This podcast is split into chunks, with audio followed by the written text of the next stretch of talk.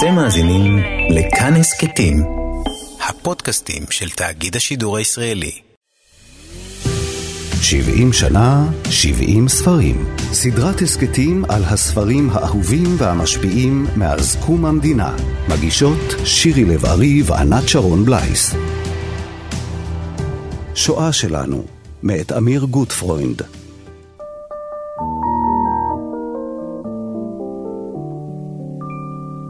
יש אנשים שמנגנים במפוחית או אקורדיון, ואחרים בקונטרבס או חלילית או חצוצרה. הייתה לי אמא חרוצה ובעלת דמיון, אשר הפליאה לנגן במכונת תפירה. שעות ארוכות הייתה רכונה על בדי הפשתן ובדי הכותנה, וכשעייפה מעט הייתה לוחשת לי, זאת לא סתם מכונה, זה הפסנתר שלי. תפרה חוטים דקים. אמיר גוטפרוינד היה איש צבא קבע בחיל האוויר, בוגר תואר שני במתמטיקה, בחור רציני בסך הכל, כשישב לכתוב את הספר הראשון שלו. בראשו התרוצצו המון סיפורים, קסומים, פרועים, מצחיקים, וגם זיכרונות מהבית, בית של ניצולי שואה בשכונת פועלים בחיפה. כל זה התפרץ אצלו לכדי רומן הביקורים שואה שלנו, שלקח את הנושא הכי קשה ורציני בשיח הישראלי, וכתב אותו בדרך שונה לחלוטין. באורח פלא מזכירים לי חצילים מטוגנים, ובקונצרטים בהם... שואה שלנו, שראה אור בשנת 2000, תיאר שני נערים ישראלים שמגלים את סיפור השואה, אמיר וחברתו אפי. אמיר נקרא כמובן בשמו של מחבר הספר, והוא מעוצב בדמותו. גוטפרוינד ברא שם עולם שלם עם חוקיות משלו. שכונה קטנה, בקצה קריית חיים, ניצולי שואה קשי יום ובדרגות שונות של שפיות. כל מי שאיבד יותר בשואה, ערכו עולה. הוריו של אמיר שרדו את השואה, אבל רוב משפחתם נספתה, והם מפעילים את חוק הדחיסה, כלומר, מאמצים קרובים רחוקים שלהם ומקנים להם את התואר סבא. אז בין הסבים אפשר למצוא את סבא לולק, שברח מהגרמנים לברית המועצות והתגייס לצבא אנדרס הפולני שפעל ברוסיה. או למשל את סבא יוסף, ששרד 12 מחנות ריכוז, ולאחר המלחמה מצא את ארוסתו פייגה, הם התחתנו ונולד להם בן אוטיסט. או את עורך דין פרל, שהיה לפני המלחמה עורך דין ידוע בלבוב, והיום יש לו חנות לדברי אינסטלציה והוא מקדיש את חייו למעקב אחר פושעים נאצים. אמיר גדל עם שברי סיפורים ומשפטים. למשל, אוכל לא זורקים, כי אנשים מתו בשביל תפוח אדמה אחד, או אנשים הסגירו את ההורים שלהם בשביל קצת כרוב.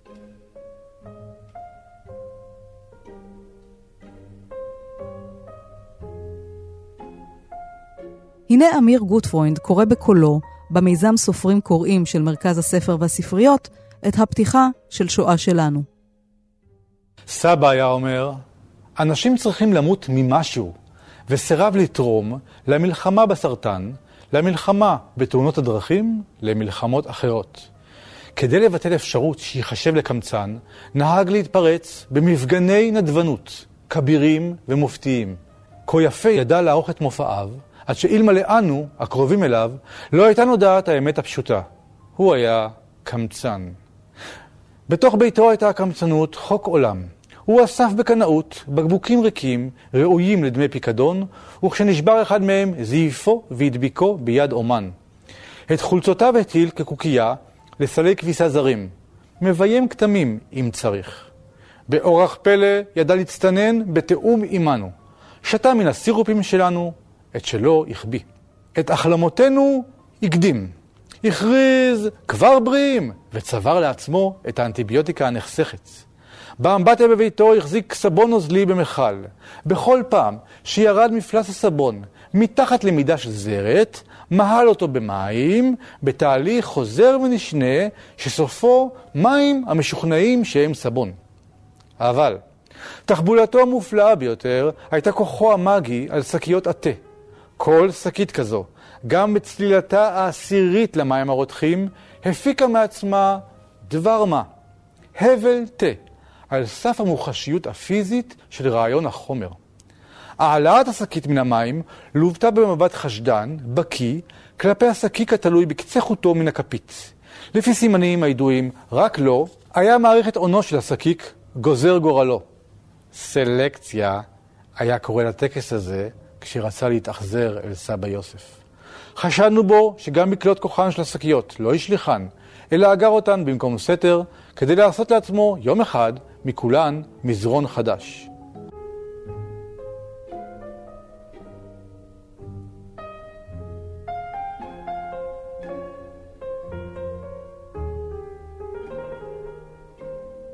בספר, הראשון מבין הניצולים ששובר את הטאבו על סיפורי השואה הוא לברטוב, שמספר להם על טרבלינקה ועל סגן מפקד המחנה הרצחני, איש אס אס המכונה בובה.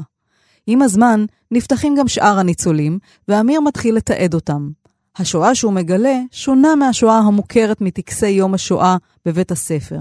הוא מבין שגם בין היהודים היו טובים ורעים. היו כאלה שתמכו בחבריהם בתקופות הקשות במחנות ההשמדה, ולעומתם היו גם קאפו סדיסטים. אמיר מתוודע על הקאפו הרמן דונביץ', שהיה רוצח וסדיסט לא פחות מאנשי האס-אס. גוטפרוינד סיפר בתוכנית "תראו אותי" של הטלוויזיה החינוכית על הבית שבו גדל ועל הסיפורים ששמע סביבו. בניגוד להרבה בתים של ניצולי שואה, שם אי אפשר לזרוק אוכל לפח, ההורים שלי עצמם לא זרקו אוכל בשום מצב, אתם לא יכולים להאמין. אני תמיד מספר שאבא שלי, עד לפני כמה שנים, הוא היה כל כך רעב, רעב שלא אתם ולא אני מסוגלים להבין. ועד לפני כמה שנים, אם הוא היה רואה לחם ישן, לא ישן, קצת ישן, לחם שהצבעים שלו, מרוב שהוא ישן, כבר כמו הצבעים של דגל איטליה. צבעים לבן, ירוק, אדום, דגל מאוד יפה. הוא היה אוכל, היה חותך קצת מהצד, פורס את זה, מטגן את זה עם ביצים, חמאה, דבש. אבא שלי, תמיד מספר, יש לו איפשהו מוסתר בבית שלו ספר מתכונים לכל מצב של לחם. אבל לנו, הילדים, היה מותר לזרוק אוכל, אבל הרגשתי לא בסדר. והוא נזכר גם באימא שלו, שהייתה מאכילה את כל בעלי החיים מכל הסוגים, רק כדי שאף אחד לא יחוש רעב לעולם. אימא שלי הייתה מפעל הזנה לכל החיות בסביבה. אני תמיד אומר שהיו באים אלינו כלבים עם מזוודות לנופש, כאילו, באים מרחוק, שמענו שפה הם מקבלים אוכל. אימא שלי תמיד הייתה מאכילה את כולם, כל החיות, כלבים, חתולים, ציפורים, יונים, כל, כל הסוגים היא לא הייתה, היא, היא, היא אפילו היא לא אמרה את זה אף פעם. אימא שלי לא דיברה אף פעם, אפילו מילה אחת, על מה שעבר עליה. אתה יודע מה עבר עליה ועל אבא? על אבא כן, כל מה שהוא סיפר לי. מי יודע מה הוא לא סיפר לי? אימא שלי אני יודע ממש מעט, והמעט שאני יודע, מספיק לי, לא רוצה לדעת יותר. אימא הייתה משהו שכמו, יש לי מילה כזו שנקראת טאבו, דבר שלא מדברים. אבא היה מספר לנו סיפורים על השואה, ולמזלי הרב, תמיד עם איזה חוש טוב לילדים הוא תמיד סיפר, אני קורא לזה לפי מינון הזוועה המתאים לגילנו. הוא אף פעם לא סיפר לנו סיפורים קשים מדי, והוא עבר דברים נוראים. הכלי המרכזי שמשמש את גוטפרוינד בכתיבה היה מאז ומתמיד ההומור, ובכלי הזה הוא תיאר גם את זיכרונות השואה, את הפליטים. כך הוא סיפר לילדים בתוכנית הטלוויזיה של החינוכית. נתחיל מזה שאין שום דבר מצחיק בשואה. אני חושב שאני עצמי כתבתי ספר מאוד מצחיק על השואה. הוא מצחיק לא בגלל שהשואה מצחיקה, הוא מצחיק כי הוא מתאר ניסיונות של ילדים להבין מה קרה בשואה. ומכיוון שמסתירים מהם את האמת, אז הם מוצאים, מדמיינים כל מיני תשובות לשאלות, והם ממציאים הרבה שטויות.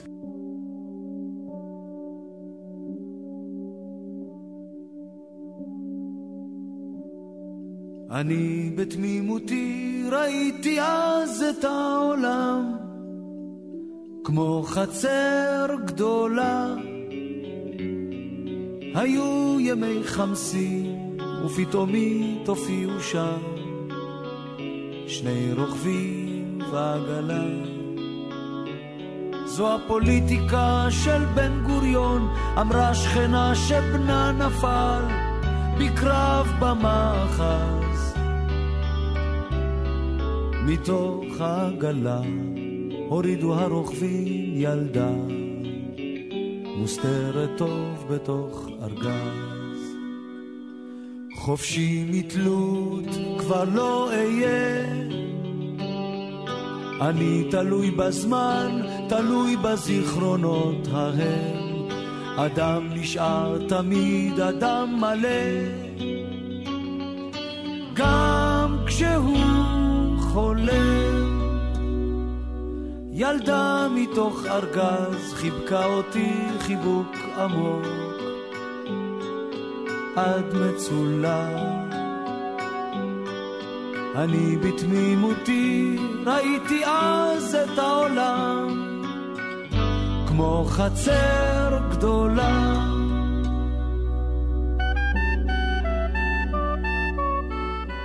בשכונה היה אפשר לשאול המון שאלות. גרו שם אנשים עם תשובות.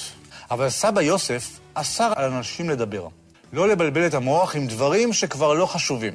האמין ששואה אינה עסק לילדים, ואת הדעה הזו השליט כרודן. ניסינו. נטפלנו לזקנים, חקרנו, אמרנו להם מה אמרו אחרים. לא הייתה ברירה. היינו צריכים להבין, לדעת. אפי הייתה צריכה לדעת למה אימא שלה בוכה בלילות. למה לא נמחקים המספרים על היד של דוד אנטק, שהיה גם קרוב משפחה אמיתי שלה וגם גר בשכונה. חיפשנו פרצות נסתרות, כמו אדון פפרמן, שרק באנו להגיד לו שסבא יוסף היה בשבילו בעירייה ויהיה בסדר, אבל הוא הציע לנו פטל, ואמר לנו שהיו לו שני ילדים בגיל שלנו, ולבת היו עיניים כמו לאפי. סיפר, בלי שנכריח, איך לקחו אותה באקציה בקובנו, רוחלה, בת עשר, ואמר שזה לא סיפור לילדים, שלא נגיד לסבא יוסף שסיפר. זו שהסתתרה בתוך ארגז סבלה מאוד מן השואה ומן הקור. ביום העצמאות הפריחו זיקוקים דינור. אמיר גוטפרוינד נולד ב-1963 בשכונת נווה שאנן בחיפה, להורים ניצולי שואה. הוא התגייס לצה"ל כעתודאי, לאחר שסיים תואר ראשון בטכניון במתמטיקה שימושית. הוא שירת בחיל האוויר בענף חקר ביצועים, והשלים תואר שני בטכניון.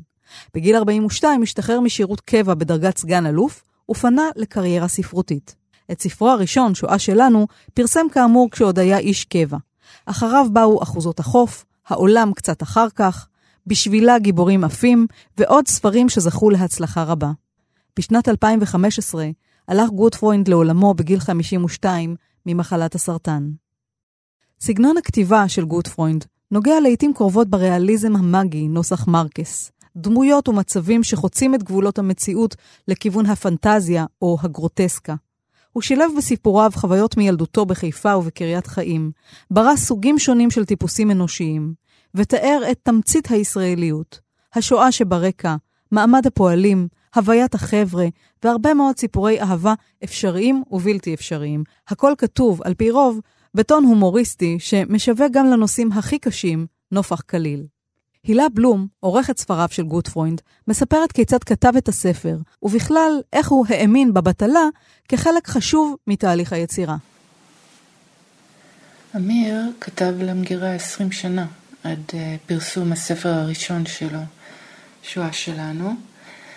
ב-20 השנים האלה הוא התגייס לצה"ל, לחיל האוויר, נשאר שם בשירות קבע, ובמקביל הוא למד מתמטיקה וחקר ביצועים, והשלים תואר שני בטכניון, וישב בהרבה מאוד ישיבות שבהן הוא רשם לעצמו כל מיני אה, שברי רעיונות, משפטים, סקיצות לדמויות, סצנות, מילא פנקסים שלמים בכתב היד הקטן והלא בלתי משונה שלו. הוא היה אז רווק, והיה מסיים את שבוע העבודה שלו בחמישי בערב, ועד יום ראשון בבוקר הוא היה שקוע במה שהוא כינה מצב של כתיבה. אה, מצב הכתיבה הזה התחלק לשניים. חלק אחד שהיה כתיבה פעילה, כתיבה יוצרת, וחלק שני שאפשר אולי לקרוא לו בטלה יוצרת. אמיר אה, היה מאמין גדול בבטלה כחלק אה, חשוב מהיצירתיות, ובסופי השבוע האלה הוא היה יכול לקרוא ספר, ללכת לטיול, לצאת לשתות משהו, ואז לחזור הביתה ולכתוב בקדחתנות במשך שעתיים. אחר כך הוא שוב התבטל. אז לכאורה הוא עבד רק בשעתיים האלה, אבל לפני ואחרי אה, הם שהפכו את הכתיבה באמצע למה שהיא.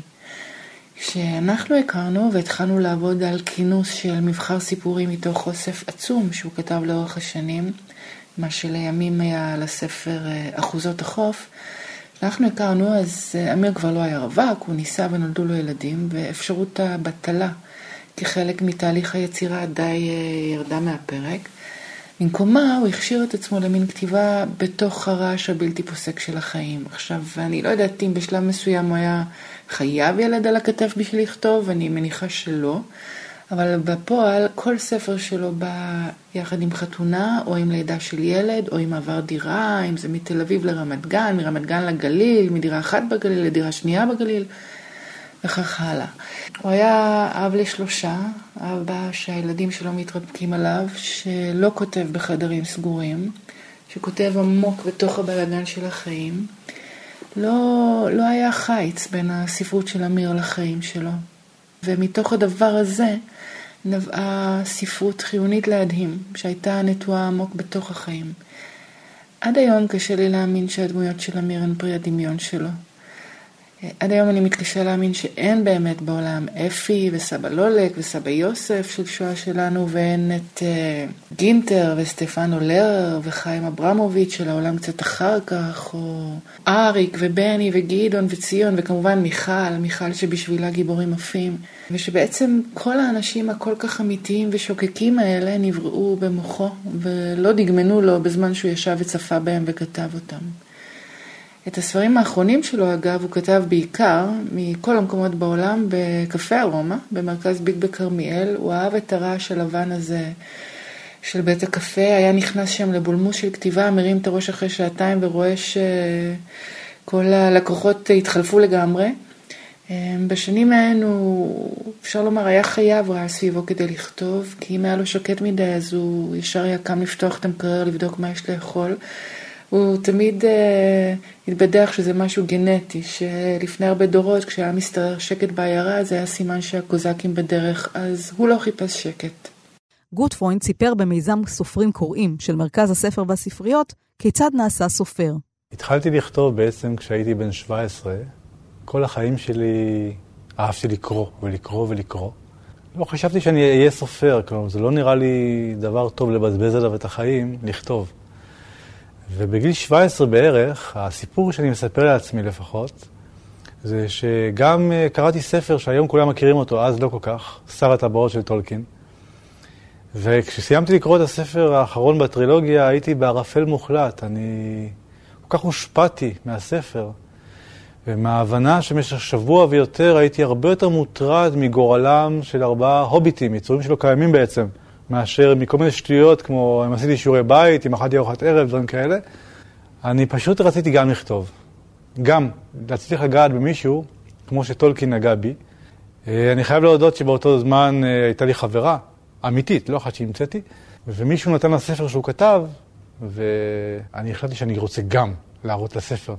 וכנראה ששילוב הנסיבות הללו גרם לי להתחיל לבזבז את חיי על כתיבה, ולא רק על קריאה, שזה עדיין הכיף הגדול של חיי. והתחלתי לכתוב. מאז גיל 17 אני בעצם כותב כעיסוק מרכזי של חיי, שכל שאר הדברים זה רק דברים שצריך לגמור עד שאפשר לחזור לכתוב. כאילו, עשיתי דברים, למדתי מתמטיקה, השלמתי תואר שני בטכניון, במתמטיקה וחקר ביצועים. הייתי איש צבא, איש קבע, 20 שנה שירתי בחיל האוויר הישראלי. כאילו, לכאורה איש רציני, אבל בתכלס כל מה שרציתי זה לכתוב. זה היה הדבר הכי חשוב לי. לפרסם, לא כל כך חשבתי שאני אפרסם, שאני אהיה הדבר הזה שקוראים לו סופר, וחותם על ספריו בדוכן, כך וכך. ואז, לא משנה, עוד פעם, אני מספר לעצמי המון סיפורים. אמי נפטרה, אני רציתי, כמו כל uh, ילד פולני טוב, להקדיש לזכרה הספר, שיהיה כתוב לאמא ז"ל, וכאילו כאילו משם התחיל העסק, ופרסמתי את הספר הראשון שלי, שואה שלנו, ומאז אני בעצם מפרסם אחת לכמה שנים עוד ספר. תמיד התעניינתי, גם כקורא, והיום ככותב, במה שנקרא נפש האדם, שזה הלונה פארק הכי גדול והכי מפחיד שיש. ועל זה אני כותב בעצם, על, על בני אדם. בני אדם זה מה שאני אוהב. אני בעיקר אוהב להמציא דמויות. יש את הבאסה הזאת שצריך אחרי זה גם לחבר להם עלילה, שהם יעשו משהו. אבל אם היו רק נותנים לי, הייתי רק ממציא דמויות וזהו זה, שלא יעשו כלום. אני אוהב את הדמויות הישראליות. אה, אם כבר אמרתי שנפש האדם זה הלונה פארק הכי גדול והכי מפחיד, אז לחיות בישראל, להיות יהודי ולחיות בישראל זה המתקנים הכי מפחידים, לדעתי. אני מאוד מתעניין ב- בישראל, עבר, הווה, עתיד, ביהדות, לאו דווקא במובנה הדתי, אלא בכל הדבר הזה של להיות. למשל, בן לניצולי שואה, עם ההיסטוריה היהודית, עם ה... גם כן ההיסטוריה הכי מטורפת בעולם, ההיסטוריה של היהודים. וזה מה שמעניין אותי, על זה אני כותב, כל פעם משהו אחר לג... לגמרי, לכאורה, אבל תמיד אותו דבר. תמיד מתעניין בבני אדם, ותמיד אה, מנסה קצת, זה הסגנון שלי, לצחוק. אני מנסה תמיד אה, להציג אה, בצורה, אפשר להגיד, מצחיקה את הדברים הכי עצובים. זה הדרך שלי בחיים בכלל וגם בכתיבה. גם כשקוראים את שואה שלנו, אה, ספר שעוסק בשואה, בזיכרונות שלי כבן ניצולי שואה, אז יש שם קטעים מאוד מצחיקים, למרות שהשואה אין בה שום דבר מצחיק.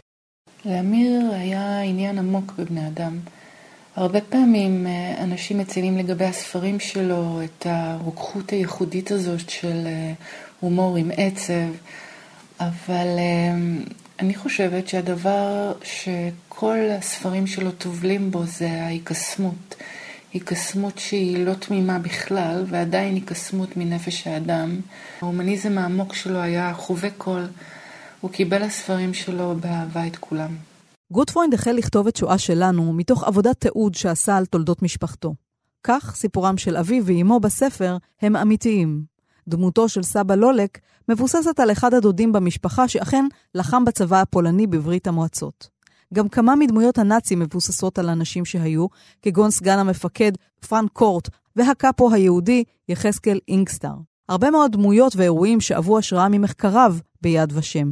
למשל, הדמות של הרבי מקלוב, רב גדול ונערץ, בעל החיבור העץ רענן כביכול, שלא היה קיים במציאות, אלא נכתב כדמות מייצגת של רבנים ומנהיגים רוחניים שעמדו בפני דילמות מוסריות בזמן השואה. דמותו של העורך דין פרל מבוססת על אדם אמיתי שחי עם אביו בגטו, אבל נרצח. גוטפרוינד ביקש לתת המשך לחייו ולתאר כיצד הוא זוכה לעלות ולחיות בישראל.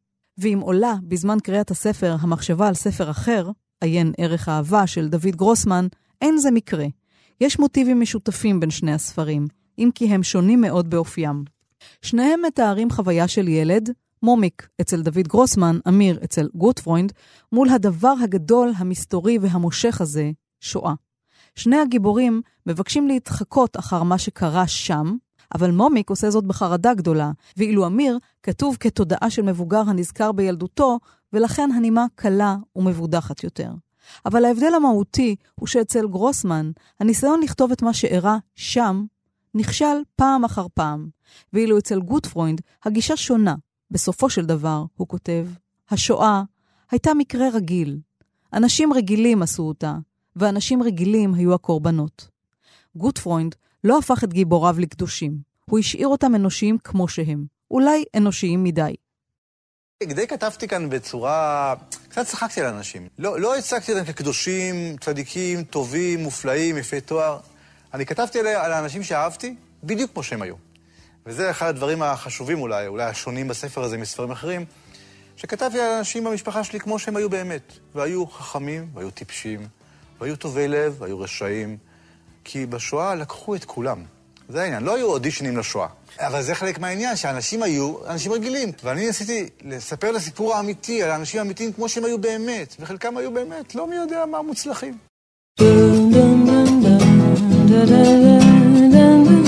שואה שלנו היה רומן ייחודי בספרות הישראלית, שהעז לכתוב בהומור ובנימה לכאורה קלה על אחד הנושאים הטעונים בשיח הישראלי. גוטפרוינד ברא שורה של דמויות, מצחיקות, גרוטסקיות, אנושיות, שהפכו לסימן ההיכר של כתיבתו. שואה שלנו גם חשף כותב חדש ומבטיח, שמימש את ההבטחה עד מהרה, שכן אמיר גוטפרוינד, יהי זכרו ברוך, היה לאחד הסופרים האהובים על קהל הקוראים הישראלי. נשים מקצה הזמן, מקצה האור והחיים, בבגדים עבים, בצעדים כבדים. שום דבר עד כאן התוכנית על הספר שואה שלנו, מאת אמיר גוטפרוינד. תודה למרכז הספר והספריות ולטלוויזיה החינוכית על שימוש בקטעי ארכיון. כאן באולפן, שירי לב-ארי. הרצפה מלאה סירים, הכל ספוג במים, צמיחות הפוך מפולין. כולם מתייפחים, אבל אני כבר ישנה, כמו נסיכה אמיתית. ישנה עם מטריה. מישהו אומר הגענו, מישהו עונה אולי, מישהו קורא מצאנו, לוחשים לו הלבון. מישהו צועק בינתיים, צועקים לו עד מתי, לעולם כבר לא נדע מי נכנס ומי יצא, מי עבר ומי נשאר.